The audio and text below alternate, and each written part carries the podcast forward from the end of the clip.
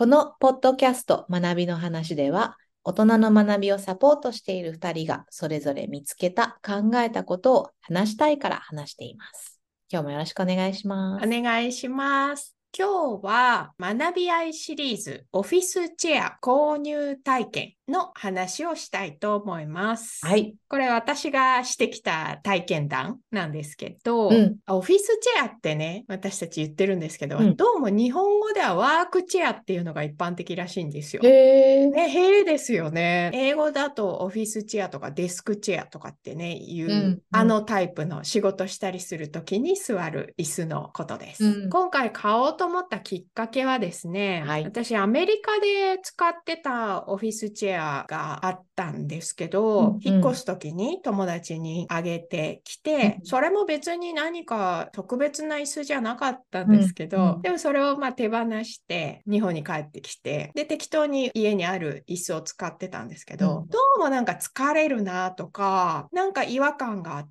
て、はい、あれ、あの椅子が意外と私に合ってたんだなって気づいたっていうのがあったんですね。うん、で、それ以来、ちょこちょこ、まあ、家具屋さんに行った時に、ちょっと座ってみたり、うん、そういうのなんとなくしてみたんですけど、あんまりピンとくるのがなくて、うん、探してはいるけど、なかなか買わないみたいな状態だったんですけど、先月、たまたまカタログとかで見かけたやつで、あ、これ可愛いなと思って。で、調べたら、YouTube ですごく詳しく解説してる方がいて、で、その人がお店でフィッティングもやっているっていうことだったので、それで行ってきたっていういきさつです。なんか YouTube で発信してる人が行く範囲内に存在してるって比較的レアだなと思うんですけど。なかなか嫌ですよね。YouTuber が行ける範囲のところでお店をやってて、うん、しかも1対1で完全予約制で。うん、そうなんすごい丁寧です、ね、すごい丁寧にね、うん、まあ見てくださるというか教えてくださるというか。うんなんかやっぱり自分に合う椅子の体験があったから、それを体がちょっと覚えているから、現状にちょっと満足できないっていう気持ちが残ったんでしょうね。いや、ユミさんの話を聞い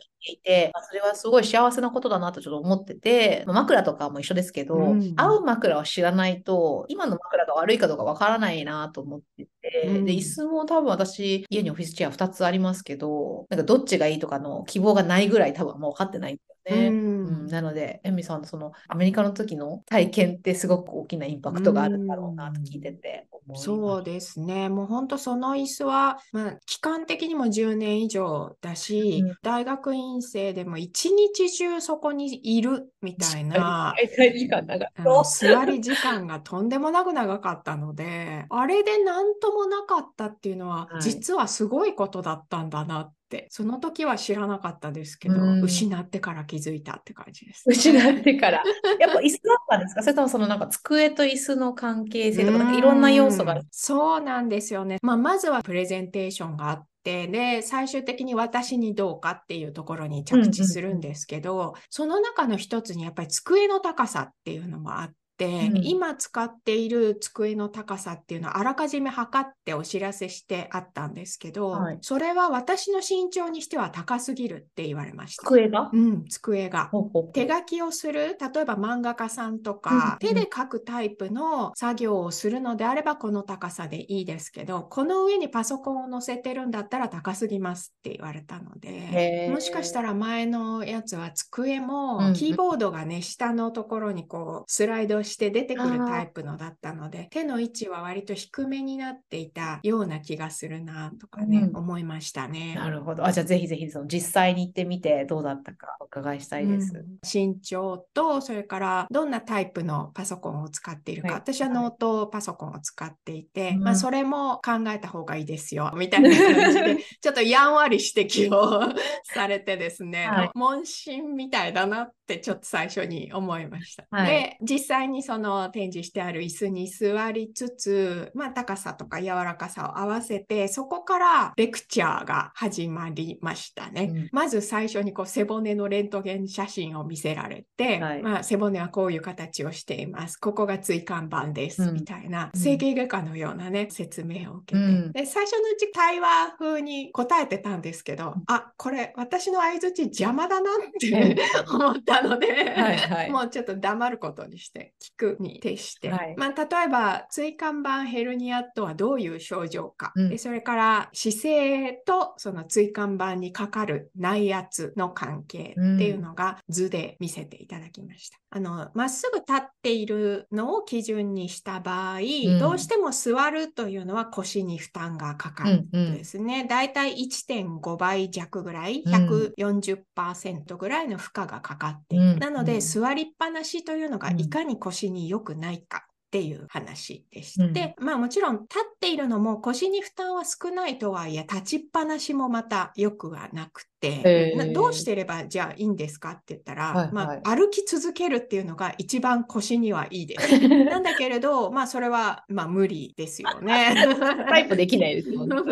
腰だけのことを考えるとそうだけれど、うん、例えば足に負担がかかったりもするし、疲れもするし、うん、仕事もできないので、うん、そのバランスをいかに取るか、うまく混ぜていくかというところがポイントです、はい、というお話でした。それから今はまっすぐに立っている、あるいは座っているって話ですけど、これが猫背になって、ね、前かがみになった時に腰に負担がかなり大きくかかるということで、例えば猫背で座っているというのは、まっすぐ立っているのに比べると2倍弱、うん、ここには185ですけどね、そこのお店では190と言われましたが、うん、そのくらいの負荷がかかっている。うん、で、さらにその状態で何かを持ち上げようなんてなると、もうこれは2.5から3倍ぐらいの負荷がかかって、一気に腰をやってしまうことがありますよ。そういうお話、うん、これ、このなんかレクチャーパートは何分ぐらいの時間、その人はとうとうと話されていたんですか ?3、40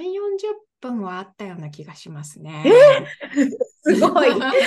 1対1のこのセッション全体が90分なんですよ。結構長い。90分、うん、すごい、すごいですね。その人、ファッション持ってこれをこう、ライフワークにされてるって感じなんですかね。ね世の中で心地よい作業環境を届けることがミッションだと思われているから、そのぐらい丁寧に。そうですね。その商品に対する愛情がおそらく深い方なんだなと思いましたね。うん、例えばそういう話をしながら、私の座っている椅子のこう角度を変えたり、高さを変えたりっていうのも、もうすごい速度でカカカカって回して、どうですか？さっきのと比べてどうですか？あ、なるほど、みたいな。そういうのもね、あの、いかにこの椅子が体にとって良いかっていうのをね、熱く説明していただいた感じです。えー、なんかちょっと全然違いますけど、そのインストラクションデザインとか、いかに相手にこう寄り添って作ってみてどうですかっていう時の相手のフィードバックがなんか楽しいじゃないですか。座ってるエミさんの背中を見ながら、ここはこうみたいな考えて、ウキウキされている人なのかなと想像してしまいました。まあ、商品知識とね、商品への愛は感じましたね。ねまあ、そんなに私、すごく姿勢が悪いと言われたことはないんですけど、うん、でもそこまでやっぱり意識してなかったなって思って、うん、で、この情報をもらってってから、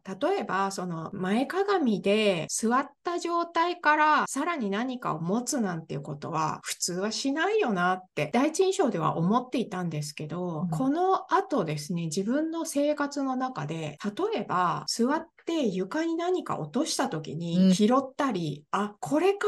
って気づいたりすることが増えてきたのでやっぱりやってるんだなって思いましたね。確かにね。私も全く同じこと思いながらエミさんの話を聞いてていやパソコンに向かって座りながら前かがみなんてだから充電が外れた時とかしかしないよなとか思ったんですけど、けど意外とねお箸落ちたとかでご飯食べてる時に拾うし 椅子から本当は降りなきゃいけないんですけど降りずにそのまま拾ったりしますよね。しますね。しかも私の場合は小さな子供も猫もいるので、うん、結構低いところに手を伸ばすことよくやってるなとか 思いましたね。あるんですよね。子供を抱え上げる時とかも、うん、ね、それは、まあ、しょうがない部分もありますけどね。だから同じように日常生活を送っていても気づくことが増えたなとかね、学びの定義の一つでもありますけどね、気づいた上で行動が変わるっていうことが実際あるなってって感じましたね。その方はどういう肩書きの人なんですかね？この椅子を作ってるメーカーのアンバサダー。肩書きがついていましたね。そう、はい、それで一つ印象に残った、まあ、例えとして、椅子っていうのは歯ブラシと同じですって言われました。まず、虫歯になってからいくら歯を磨いても虫歯は治りませんよね。それから、はい、どんな匂い歯ブラシを買っても、磨き方や磨く頻度が間違っていたら役に立ちませんよね。ああ、なるほど。なんで、椅子も腰が痛くならないうちに良いものを選び、正しい座り方で、しかも座りっぱなしではなく、うん、ある程度時間が経ったら立つとか、うん、歩くとか、そういうことを組み合わせるようにしてください。というお話でした。素晴らしい。わかりやすいですね。その頻度っていうのは確かにと思いましたし、その使い方の話で思い出したのは、うん、なんか大昔に証券会社で働いてた時って、すごく高いあのチェアを一斉にまあなんかトレーディングフロアとか入れてて、みんな同じチェアに座ってたんですよね。で、日本人の女性のちょっと小柄な我々は合わないんですよ。やっぱり座ってて。深くも座ると変だし、浅いとなんか滑るみたいな、なんかちょっとカーブもあったりとかして、全く合ってないっていうのがもうすごい普通に分かる椅子に座っていて、あれはあまりにもずれすぎてたから自分たちに合ってないって分かったからいいんですけど、いかにいいチェアと言われていても、ユーザーに全く合ってないというか、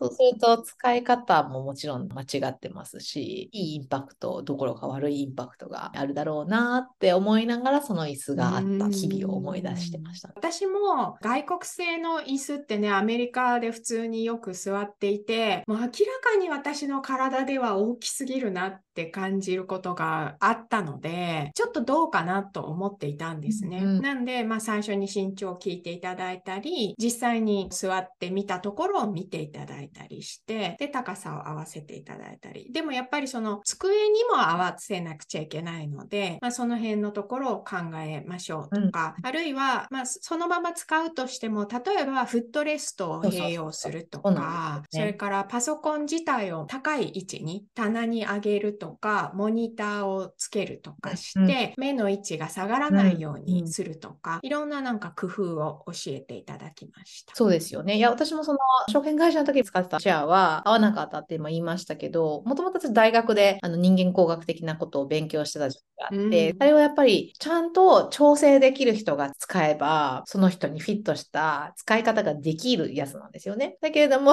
あの、バタバタしてた証券会社時代は誰もその角度とか高さとか全くもう調整せず、アームレストも全然もうデフォルトのまま使ってたっていうのが合ってなかったことにつながってたと思ってて、もっと丁寧にこの椅子を自分にどう最適化するかみたいな視点のアドバイザーがフロアに一人でもいれば、きっともっとハッピーな人は増えてたはずなんですよね。もったいないですよね。もったいない、もったいないな。ちなみに今家に2つある椅子の1つはあの譲り受けたチェアで、当時使ったものと全く同じものが家にあって、けど私はそれは使ってる頻度は低くて彼が使ってますけど、合わないともったいないなというふうに。高級歯ブラシを磨き方ですからね。そう。で、今おっしゃった人間工学、日本語ではエルゴノミクスというそうですけどね。うん、あの英語では ergonomics と言っていますよね。うんうん、で、考え方としては人間が道具とか機械に合わせるんじゃなくて逆に道具とか機械あるいは環境も含めて人間に合わせるっていう考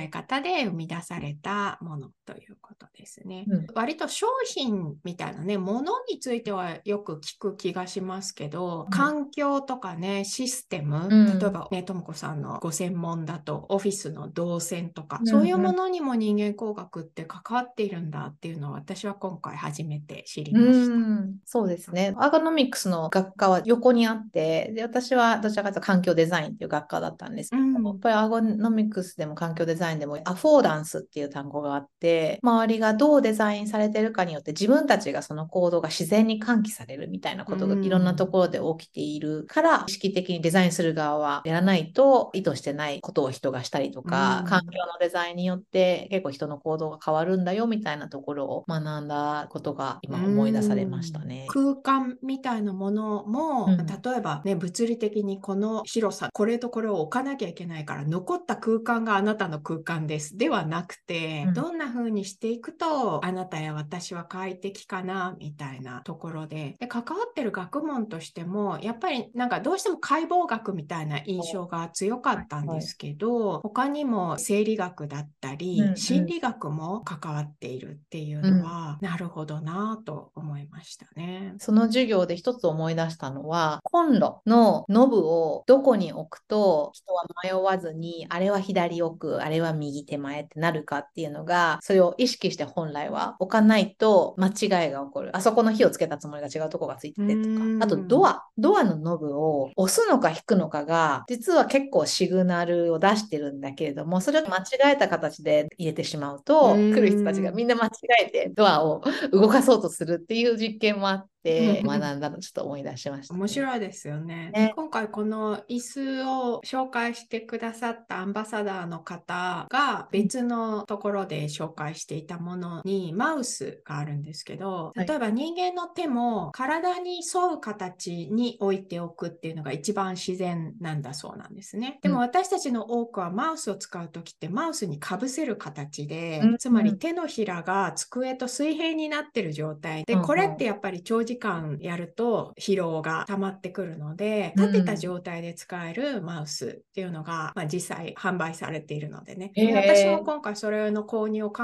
えていたんですけど、残念ながらやっぱり手が大きくないとかえって使いにくいっていうのがあって、でも言われてからは、マウスを使っていない時間は、こう90度起こして、ね、自然な形に戻すっていうのをちょっと心がけるようになりましたね。えー、面白いですね。ちなみにあの、ニューヨークでフィジカルセラピーの会社をやってる日本人の先生がいらっしゃるんですね。うんうん、で、コロナにみんな在宅勤務になった頃に、その方のワークショップみたいのを開催して、ズーム上で仕事を家でし続ける時の体へのインパクトとか、それを避けるためにどういう環境を設定したらいいかっていう講義をしてもらったことがあって、そこでもなんかちょっと似たようなことをおっしゃってたんですよね。無意識のうちに長く使っていることがすごい人間として不自然なことになっていることが積み重ねることで不調が起きて、それをいろいろな角度で振り返るきっかけになりますよとか、あとはどうしてもやっぱ長時間それでも仕事忙しいので、10分とか15分空いた時にこういうことをするとリセットがしやすいですよみたいなことを発信されていて、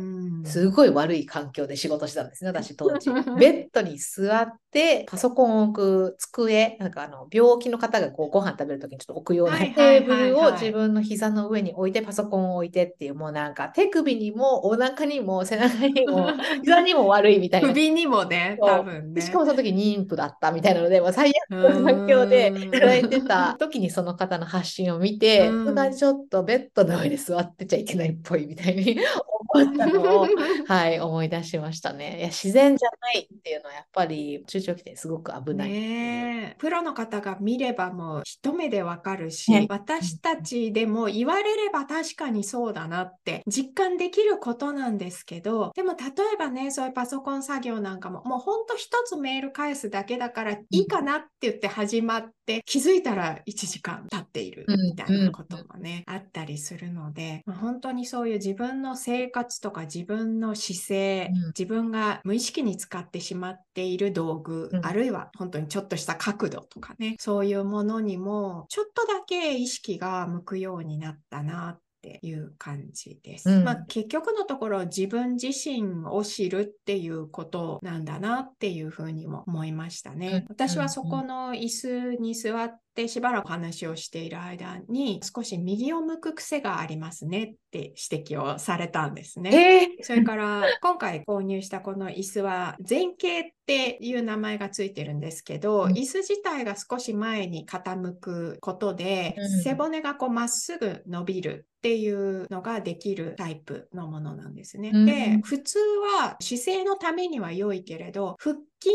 にかなり負荷がかかるので、長くはできないですっていうふうに言われたんですね。なので、短めの作業をするときに、ちょっとこの前傾の超直立な形をとって、で、リラックスするときには後ろに傾けるっていうのが自然な使い方で、後傾しかできないタイプの椅子もあるし、まあ、多くの人が後傾を好むっていうお話だったので、前傾は相当きついのかなと思っていたんですけど、座ってみたら一番前傾が私の体には合ってるようで、ま、うん、っすぐな状態が意外と疲れないんですね。うんうんうん、っていうことが分かったので、まあ、意外と腹筋はありそうですねって言われて。ただやっぱり首肩の筋肉が足りないので、肩こりしやすい、まあ、筋トレ大事ですよっていう話で、えー、歯医者さんみたいなこと言ってますね。そう。本当にね、日常どんな生活をしてるかとかね、行動の全てを一瞬で見抜かれたっていう感じがしましたね。面白いですね。あの、学びの話でね、フィードバックついてやろうって言いながらまだしてないですけど、うんうん、なんかその話をしたいなという気持ちにさせられましたし、自己認識のところにつながるっていうのはすごいわかりますし、うん、バイアスの話にもつながるなとちょっと思いましたね。無意識のうちにちょっと偏りながら何かをやってしまうとかっていうのは、うん、なんかバイアスのことに近いなとか。まあ、実際自分の体に悪いとしても、癖とかね、習慣でそれが快適なように感じてしまっているっていうところがありますし、うん、これが私にとって快適な姿勢だったんだっていうことが分かると、うん、他の例えばソファーに座った時とかにも何か違和感みたいなのを感じるようになってくるんですよね。うんうん、そういう発見でもあるなと思いました。そうですね。体はね、正直ですからね、なんか片方のこうどっかが不調だとそれをかばうような姿勢になったりとかそういうのも無意識のうちにやっていて、あ、実はここが傷んでるからバランスがこういう風になってってるんだなとか、深いですね。ねなんか新しい扉を開けていただいた感じがします。まあでもそういう自分のことを知ったり、自分にとって合うものを選んだりっていうことが、大人の場合は仕事とか学びにももうすでに応用されている部分があるなっていうふうに思いました。まあ、例えばストレスっていうものも、うん、今でもね、一部残っているかとは思いますけど、やっぱり仕事はストレスがかかって当たり前、ストレスがあることが学びにつながるみたいな風に考えられていた時代が、まあ、長かったなって思いますが、今はそういうストレスをなるべく少なくして、効果的な仕事の仕方、効率的な学び方っていうのが推奨されているところはあると思うので、まあ、あと一人一人ね、体型が違ったり、感じ方が違うっていうところからも、個別最適化と言われたりしますけどね、一人一人に合わせて学び方の方を変えていこうっていうのもね、少しこれつながるところだなって思いましたね、うん、そうですね。仕事も勉強も有意義なことをするためには認知負荷がそもそもそれ自体にあるので、それにやっぱり集中できるように、それ以外のストレスをできる限りマネージするみたいなことが、本来やるべきことにフォーカスできるように必要だねみたいな流れなのかなと思いますよね。何が何でも楽をしたいっていう話ではないような気がしていて、やっぱ新しいことを学ぶってエネルギー使えますし、っていうことなのかなと思いました。ちょうど昨日、あの、大学院のなんか先輩輩と交流するみたいな時間があって、うん、15年前ぐらいに卒業された方とちょっと話す機会があったんですけど、その方のプロフィールを見ていたら、ずっと人事畑のいろんなところを渡り歩いてるんですけど、一時期4年半だけプロのダンサーっていうのがあのレジュメに書かれて いて、サルサをやってらっしゃったらしいです。で今も結構セミプロ並みにやってるらしいんですけど、うん、彼が言ってたのはミッションドリブンの組織で人事とかをやると、すごくやりがいもあるけれども大変なこともすごく多くて、自分の中ではそういうやっぱダンスが自分のパフォーマンスを最適に持っていくために必要な仕掛けだったっていうのに気づいたんだみたいなことをおっしゃってて、それとつながる話だなって聞いて思います、ね、そうですよね。まあ大人になっって自分のね、ミッションっていう今表現でしたけど、仕事だったり、家族だったり、別のプロジェクトだったり、これだなっていうことが固まってくるので、ではそれ以外のところでどれだけエネルギーをセーブしようかとか、あるいはエネルギーを生んで、このメインのプロジェクトの方に持ってこようかっていうね、うん、そういう思考になってくると、その都度選ぶもの、機会、環境、そういうものが変わってくるんでしょうね。ね人付き合いもそれに入りそうですよね。エネルギーをもらうとか、あのエネルギーを吸い取られる人と関わる時間を減らすとかも含めて。そうですよね。やっぱり子供のうちってそういうものが自分の中でも固まっていないし、来るもの拒まず与えられたものを消化していくっていうのがね、大切な時期もありますけど、けど、どこかからは私にとってどうなんだろう、うん、これを選ぶと私の本当にやりたいことに対する影響はどうなんだろう？っていうところをね、自分でマネージしていく必要が出てくるっていうことでしょうかね。うちやから、そういう話に、はい、学び合いさせていただいた感じがします。今回はオフィスチェア購入体験をエミさんに話していただきました。紹介した情報や関連するエピソードへのリンクは情報欄にまとめています。学びの話は毎週1回配信予定です。番組をフォローしていただけたら嬉しいです。それではまた次回。